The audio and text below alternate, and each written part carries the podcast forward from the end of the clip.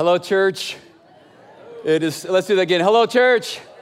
It is so great to see you, whether you're here at Lenexa Speedway, watching online. For those of you who are new, we're super excited to have you. We, we just finished an amazing service last week, Resurrection Sunday. It was really cool, full of energy. And we also completed an experience called One, an eight week journey uh, with churches all over Kansas City, all over the world for that matter. And one of my favorite things was this video, this uh, film on the life of Jesus that overlays word for word the Gospel of Mark.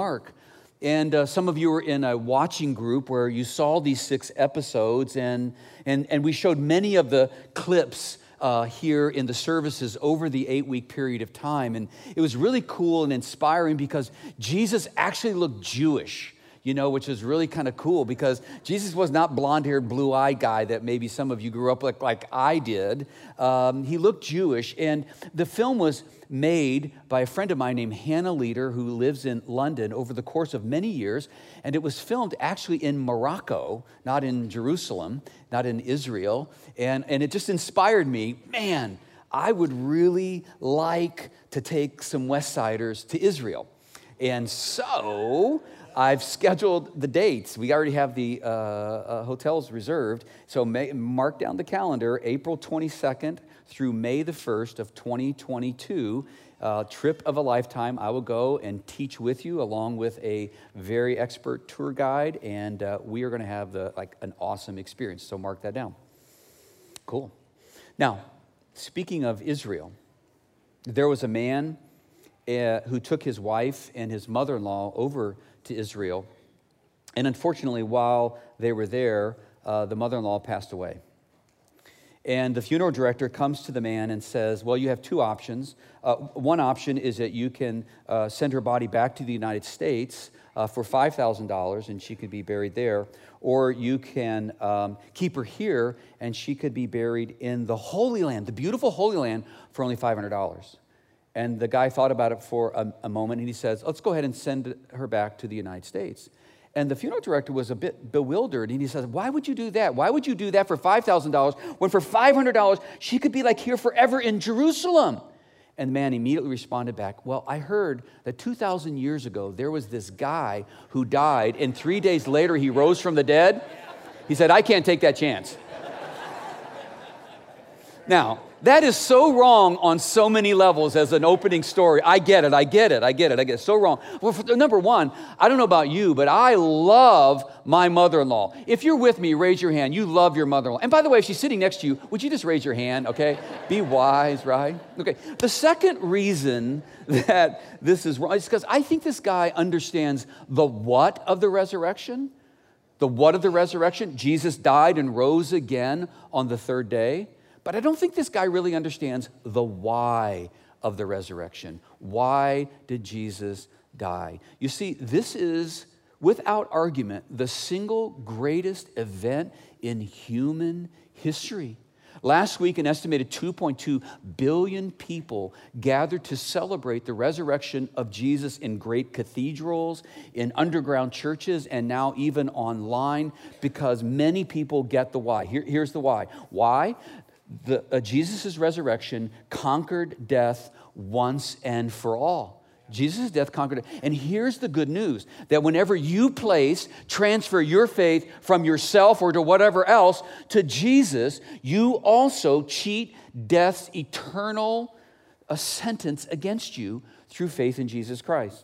And I don't know about you, but that's why this thing is a big deal. This why this thing is a big deal. I cannot think of anything bigger. So many people know the what of the resurrection. Some people know the why of the resurrection.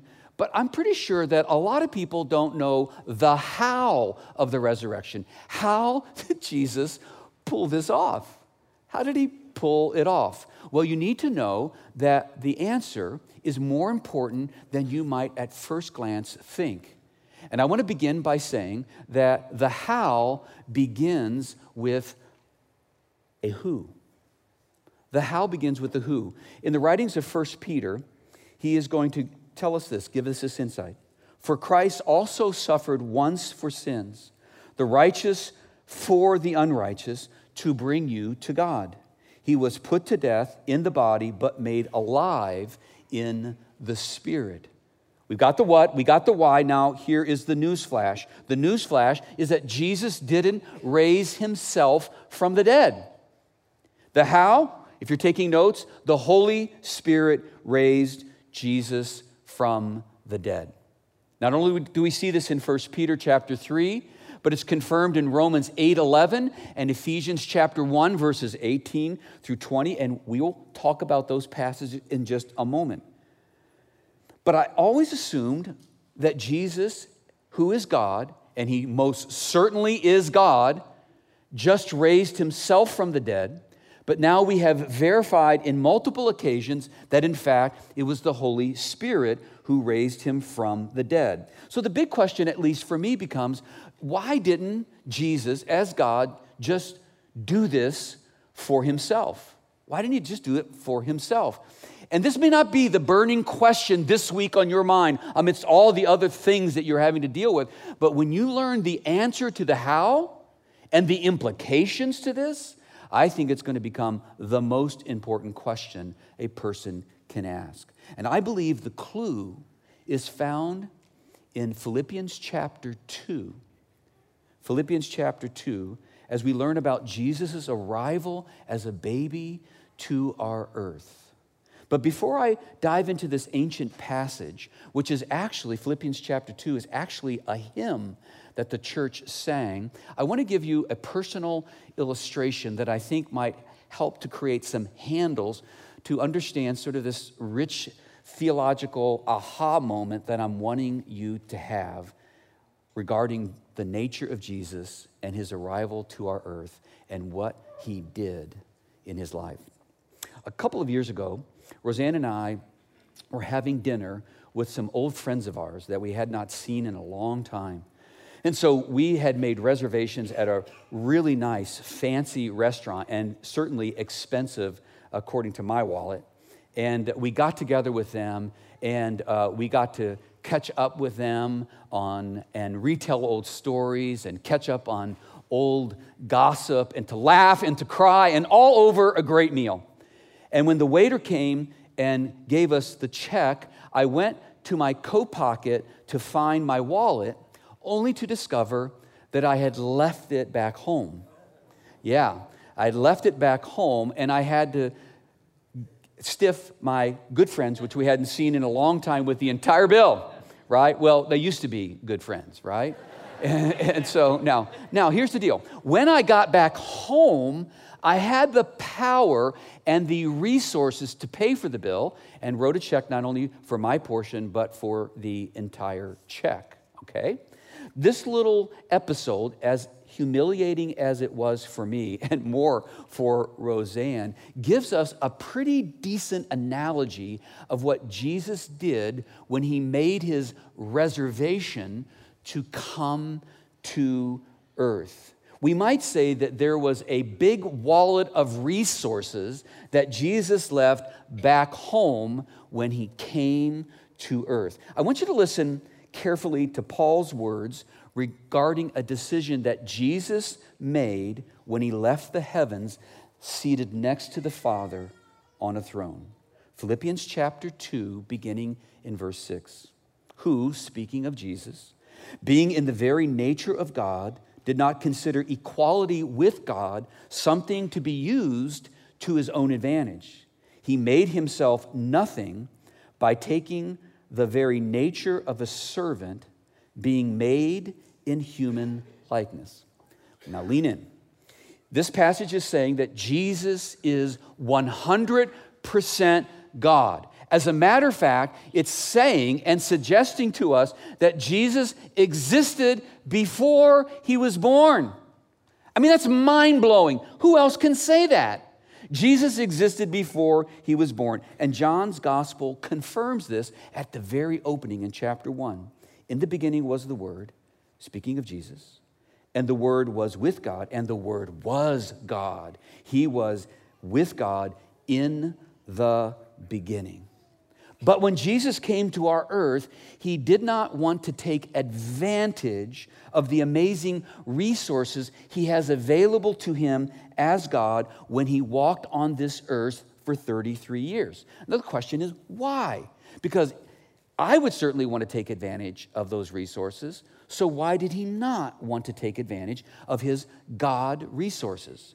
The book of Hebrews, chapter 4, and verse 15, gives us some insight. Take a look.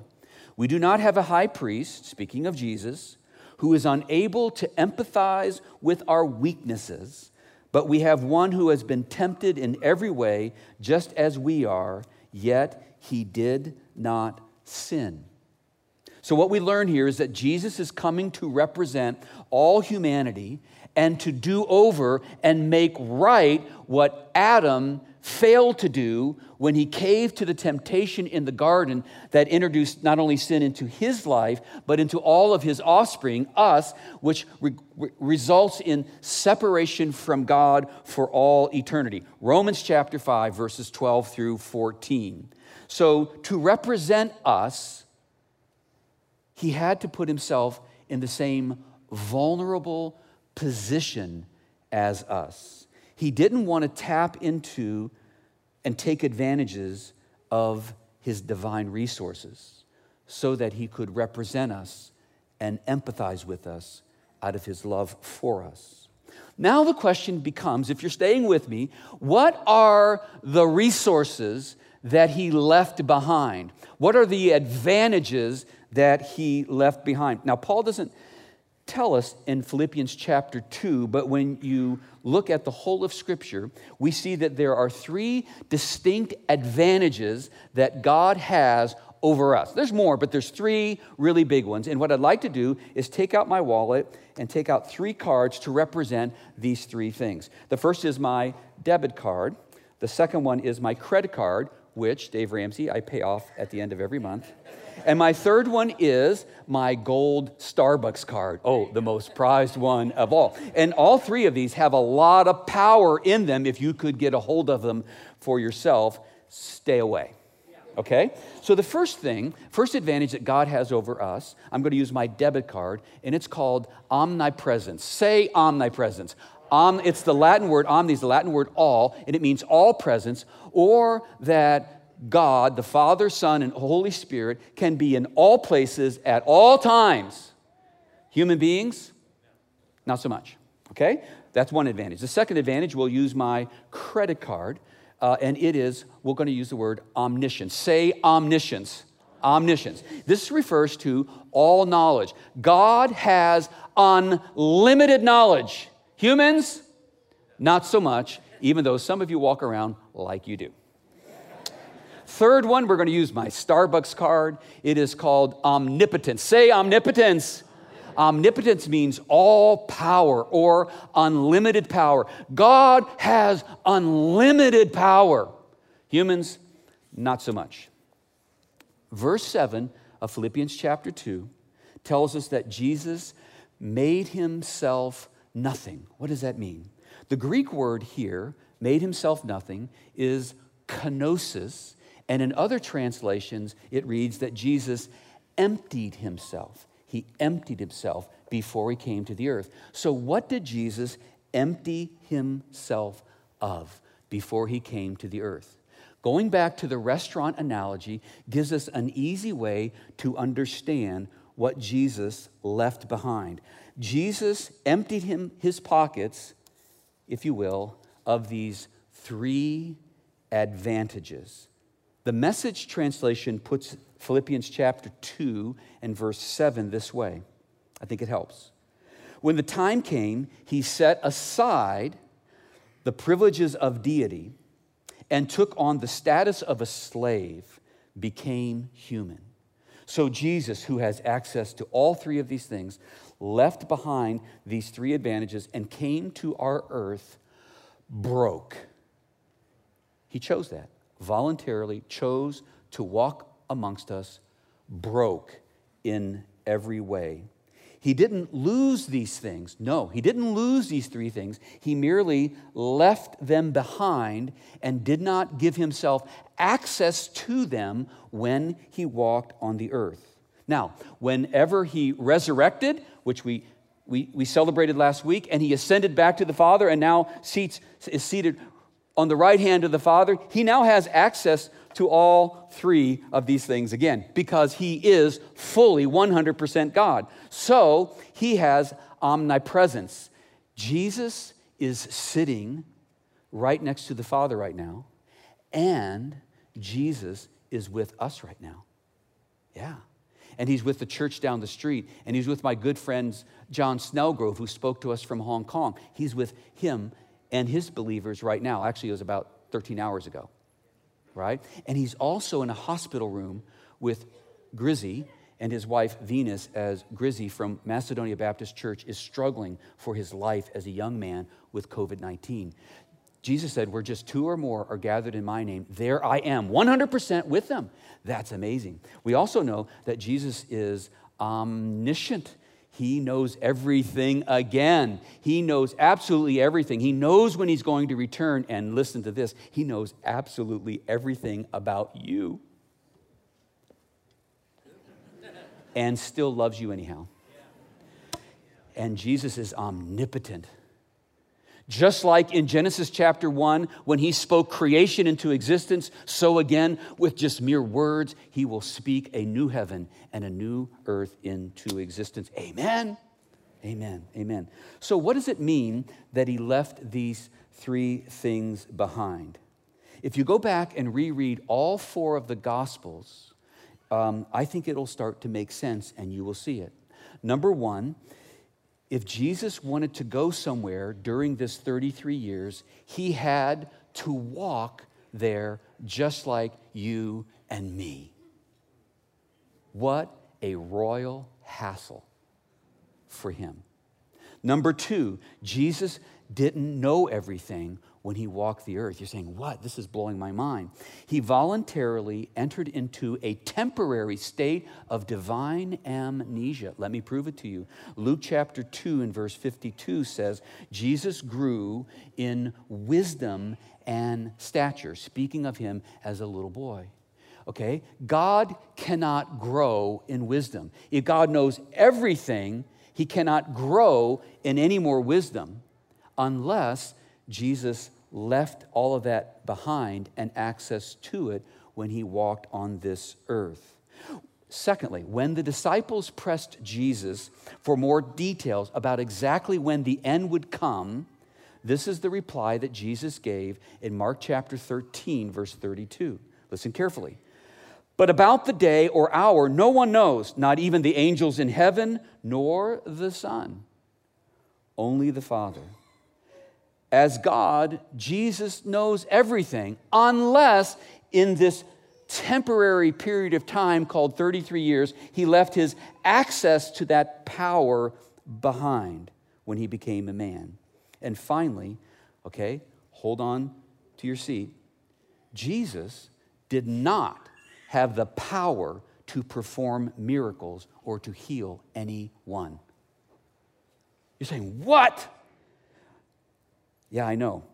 But I want you to look a bit more carefully about what the scriptures actually says. There's one incident where Jesus heals a blind man, and the Jewish religious leaders who are jealous claim that Jesus used the power of Satan to perform the healing. He used the power of Satan to perform the healing, and this is Jesus' response to them, Matthew chapter 12. He says, if Satan drives out Satan, that is his minions, he is divided against himself. How can his kingdom stand? He's saying that doesn't make any sense that, that, that I would use the power of Satan to drive out his demons. But if it is by the Spirit of God that I drive out demons, then the kingdom of God has come to you. So here we have it. Just like with the resurrection, Jesus relied on the Holy Spirit to heal people and to perform miracles. Wow. For some of you, okay, there's, there's things are shifting in your mind. Consider it. Consider it, right? I have read this passage and others, but I, I guess I never stopped long enough to ponder what Jesus was actually saying. I guess I just wasn't willing to let Jesus be that human. But when we reread the story of Jesus in all four Gospels, it lines up. Let me make an observation. We don't know much about Jesus from birth to 30. At the age of 30, his earthly ministry begins. He'll have three years to accomplish it all. The inauguration of this ministry begins at an event. Does anybody know what the event is? The baptism of Jesus. When Jesus is baptized in the Jordan River, which I'd love to baptize you in the Jordan River, when Jesus is baptized in the Jordan River, we're told that the Father makes a declaration about Jesus and that the Holy Spirit comes down upon Jesus. Remember that? In John's gospel, it said he didn't just come upon him, but rather he remained with him the entire three years. The Holy Spirit is not making a cameo appearance at the, at the baptism of Jesus, but rather he is coming into the life of Jesus to empower him. You will note that up to this point, Jesus hasn't performed any miracles. Huh. But in the very next chapter, we have the very first miracle of Jesus. What is it? He turns the water into wine at the wedding feast of Canaan. What a fun place to start, right? And think of it this way the Spirit, capital S, turns water into a spirit, small s. I love that. You got it. During, okay, listen to this. During Jesus' 33 years on earth, he voluntarily lived each day and every moment just like you and me. In order to accomplish his mission, then, he had to rely on the knowledge of the Father, and he had to rely on the power of the Spirit to pull it off. And pull it off, he did. But there's one more thing I want to show you, and it comes from a prayer that Paul offers up to us in the book of Ephesians, chapter 1. And I need you to stay with me. I need you to lean in because this is what I've been waiting to tell you. Listen to this. I pray that the eyes of your heart may be enlightened in order that you may know the hope to which he has called you, the riches of his glorious inheritance in his holy people, and his incomparably great power for us who believe. That power is the same as the mighty strength he exerted when he raised Jesus from the dead and seated him at the right hand in the heavenly realms. Did you see it? Come on, did you see it? Ah, did you see it? The same power that raised Jesus from the dead lives in you. That's, that's pretty good, but I still think I'm preaching better than you're responding. the same power that raised Jesus from the dead lives in you. Come on. Woo! And as we dig deeper into this, we're going to discover some amazing things. If, in case you think I misread this, Paul repeats this in the letter to the Romans because this is, I need some verification. Romans chapter 8, verse 11. And if the spirit of him who raised Jesus from the dead is living in you, he who raised Christ from the dead will also give life to your mortal bodies because of his spirit who lives in you. So let me ask you a question How empowered do you feel right now?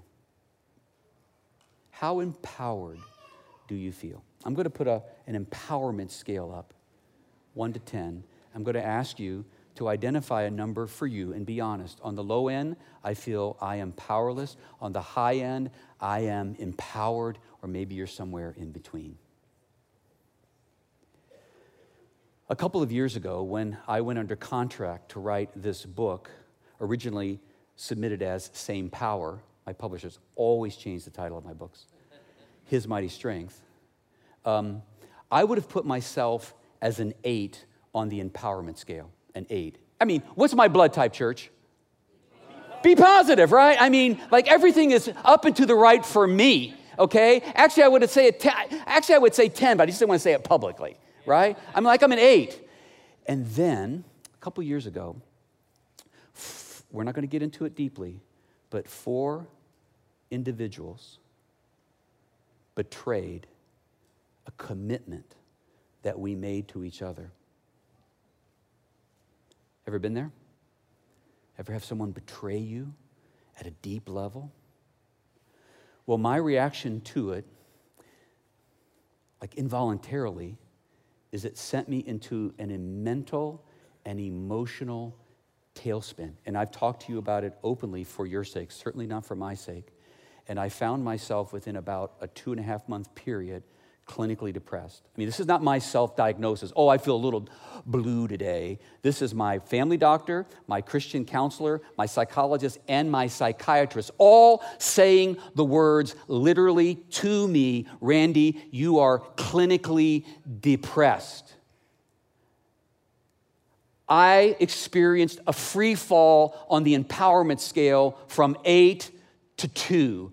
And the irony of it was not lost on me. Here it is. I am under contract to write a book from the largest Christian publisher in the world on how to teach people how to tap in to the same power that raised Jesus from the dead. And most days, while I was supposed to be writing the book, I couldn't raise myself off of the couch. So I asked myself the question were these fresh theological discoveries about the nature of Jesus and his life on earth and his promise of power, were they misguided? Did I get it wrong? Because it certainly wasn't working for me. We're going to talk for the next three weeks about this in detail, but I'm going to do a, a little spoiler alert I ended up finish writing the book. Here it is. Walk daily in the same power that raised Jesus from the dead, okay? And here's what I discovered what these men did to me was evil. I'll never say it was right. Just like what the brothers of Joseph did to him was evil. And finally, Joseph figured out what God was up to. And he said to his brothers, What you meant for, e-, when, when Joseph was back on the mountaintop again, he said, Listen, what you meant for evil, God meant for good. Right? God meant for good. And I see that now. I see that now. And here's the deal. Here's the deal. What I see is a lot of things, but one of the things I see is that God didn't want this book coming out of my head. He wanted it running through my soul first for your sake. And that it certainly did. And as we dive deeper into the life of Jesus, we're going to see that what he gave up was to show us the way. He's going to show us the way by how he lived his life to not only experience eternal life forever but an empowered life today. And I ask you the question is anybody interested in that? Yeah, I know I am. Come on, church. Is anybody interested in that? Listen to this the power to forgive somebody who deeply hurt you or betrayed you, the power to get through a difficult situation with dignity, the power to come alongside of a friend or even a stranger who is struggling and help make their situation better, the power to stamp out fear and to rise above your negative situations, the power to love more deeply, the power to persevere with grace in a difficult relationship, the power to expand your influence and to claim more victories, the power to discover and actually live out God's purposes in your life, the power to be a conduit to God's miracles today, the power to move mountains of impossibility, the power, best thing of all, in the end, to rise from the dead just like Jesus. That is amazing power, and He showed us the way to access it by coming to earth and putting Himself broke and vulnerable before us. That's how much He loves you and me. Church, I shout out to you from the mountaintops that God is still at work today. I believe it with all my heart. I have seen it with my eyes. The Holy Spirit is still performing miracles today. Do you believe that? You see, and He wants to empower your life. And I am pretty sure there's some things you may be missing that's keeping you from that. And I want to show them to you. But He not only powers individuals, but He is also empowering His church collectively. And when he empowers his church collectively, the body of Christ, the family of God, the impact is exponential. In the book, if you get it, you're going to read, and I'll talk about it later, that even before I came to Westside, and I'm going to talk to you about this principle in the last week, the still small voice of the Spirit whispered into my spirit, and I'm going to talk to you about it, the word cities. Cities. And then later, the word world. And over time, I took it to mean that God no longer wants me to be focused on growing one local church. I've already been in three churches that are as big and bigger eh, than Westside. Been there, done that. No need to come here to do that. He said, But there is a place that I have prepared for you to go that has already laid the foundation. It is not a church that is about holy huddles, but it is a church that has a heart for the city and has a humility for the world. It's called Westside Family Church. And he said, uh, I'm going to take you to a place that snows. but I'm going to show myself strong to you in that situation. that in your weakness, I will be strong for you, Randy but there's going to be some amazing things. And in the very first year I was here, no credit to me, this is what God is doing amongst us. This is a modern day miracle. In the first year, we assembled 110 churches to tackle the margin monster. You remember that?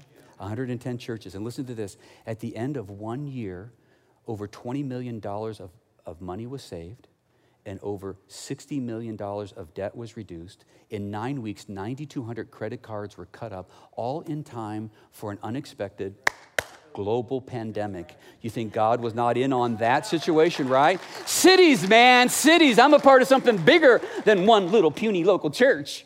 I'm a part of the big C church.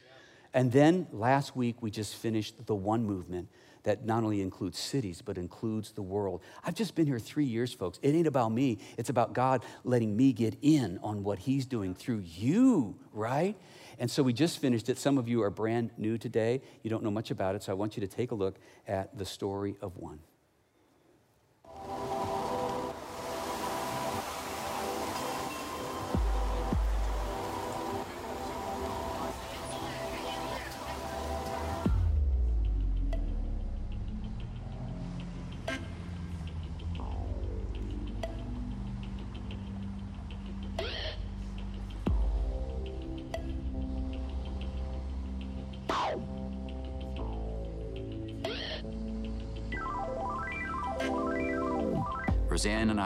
For the very first time to Hong Kong, and we not only met this beautiful land and beautiful scenery, but we also ran into the most beautiful people on the planet.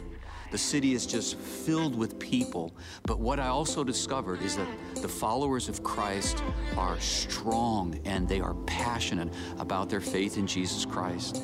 And so we got to tour the city, but we also got to help them launch this One Hearing the Word campaign.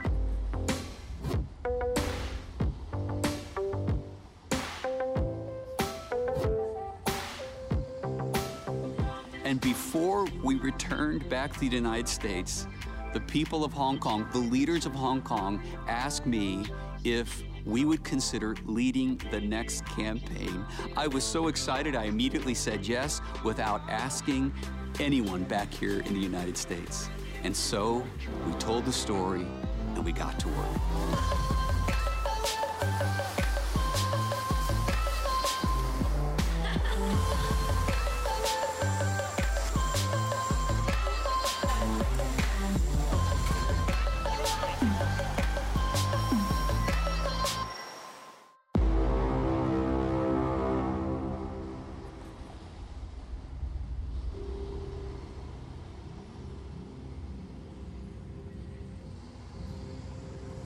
We came back and we began to share the vision of what the One campaign would look like in partnership with our brothers and sisters in Hong Kong, and we got to work, and the vision emerged all the churches for eight weeks leading up to Resurrection Sunday would teach through the Gospel of Mark together. And then we would form these watching groups, these small groups to watch six episodes of the life of Jesus through the eyes of Mark in over 600 languages. And then we would all agree to a listening plan, listening to Matthew, Luke, and John just for 10 minutes a day for the 40 days leading up to Easter. And if you committed to the whole thing, you saw every vantage point of the life of Jesus with the hope that the United Church would bring about transformation in the lives of everybody who participated. We were super excited. And then, out of nowhere, something happened that threatened the whole thing. It's called a global pandemic. You know, in the midst of COVID, we thought that one would kind of be deflated. Our goals were more difficult to achieve. We've not been able to spend the time relationally that we'd like to spend with our other churches and pastors. But in spite of that, we've seen the Church of Kansas City coming together in, I think, probably an unprecedented way. We've had more churches unite together for one than any movement I'm aware of in my experience or my knowledge of Kansas City history. So it's an amazing thing, and it's certainly something we can celebrate together.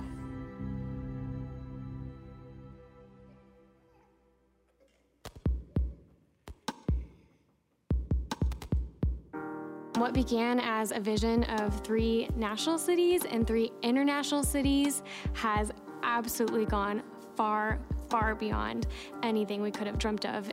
And so much of that is because of prayer, gathering with others here in Kansas City, gathering globally through Zoom calls, and taking the time to pray and submit this vision to the Lord. He has brought over 100 pastors here in Kansas City together to do this unified initiative. He has brought pastors from other cities in the U.S., and he has brought pastors from all over the world, six continents, to do this initiative together. I really think that this is just the beginning of a national movement and an international movement centered around unity, the gospel, and prayer.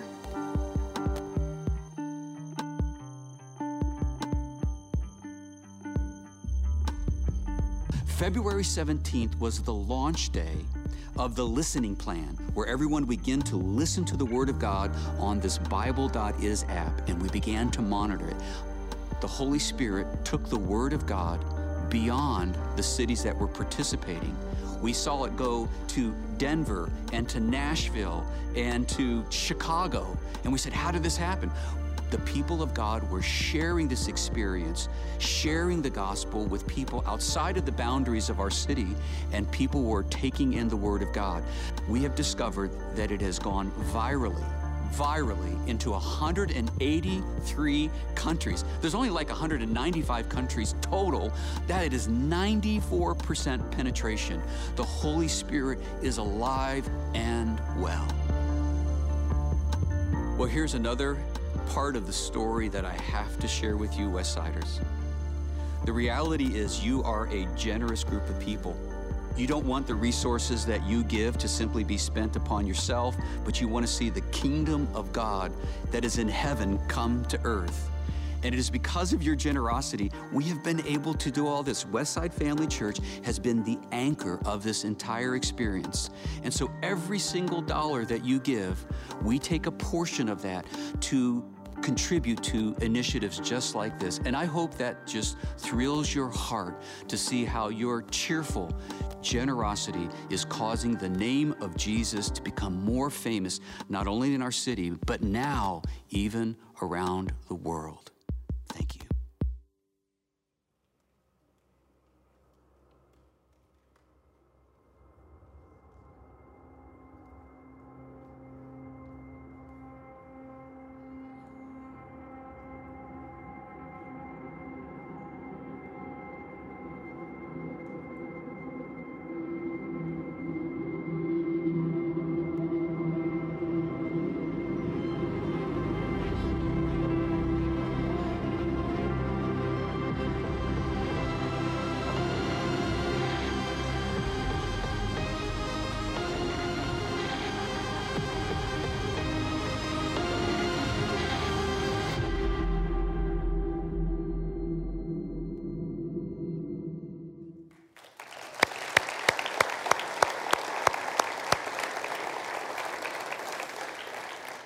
So it all centers on following the pattern of Jesus.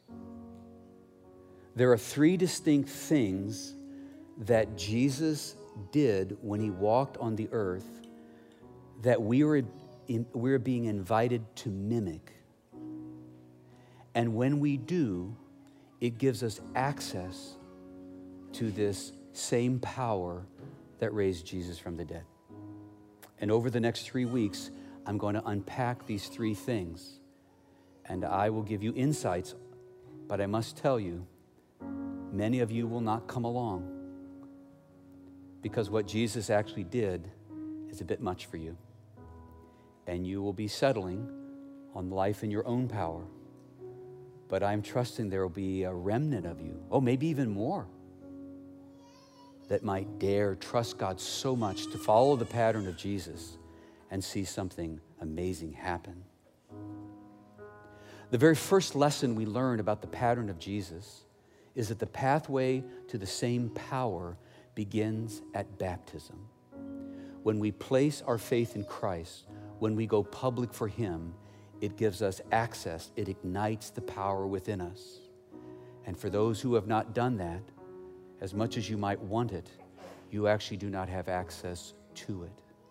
Romans chapter 10, verses 9 and 10 says that if we will personally declare with our mouth that Jesus is Lord, and believe in our heart that God has raised him from the dead, that you will be saved not only to eternal life, but in that moment, the Holy Spirit will descend upon you and remain with you to empower your life like you never dreamed or imagine.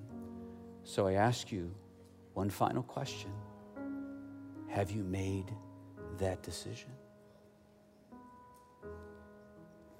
I'm going to ask all of you to stand on your feet here at Speedway, those of you watching online. I'm going to lead us in a prayer. I'm going to ask all of you to bow your head and close your eyes so that no one's looking. And if you are following me, if you are in on the spirit of this message, then I'm going to invite you to take both of your hands and place them on your heart as, as a demonstration to God that you are in. If you're not in, just you know, leave them in your pocket. And I'm going to invite you to pray out loud these words to me, to, to God, with me. Lord, I believe in my heart that the Holy Spirit raised Jesus from the dead. Lord, I confess with my mouth that Jesus is my Lord I call upon your name. Save me. Dear Lord, I want and need your power in my life. Send your Holy Spirit to me to remain with me. Now, I just want you to, in your own personal time, whether you're watching online, Speedway here at Lenexa, to just tell God what you want, what you need Him to empower in your life, whatever it is betrayal, illness. What is it?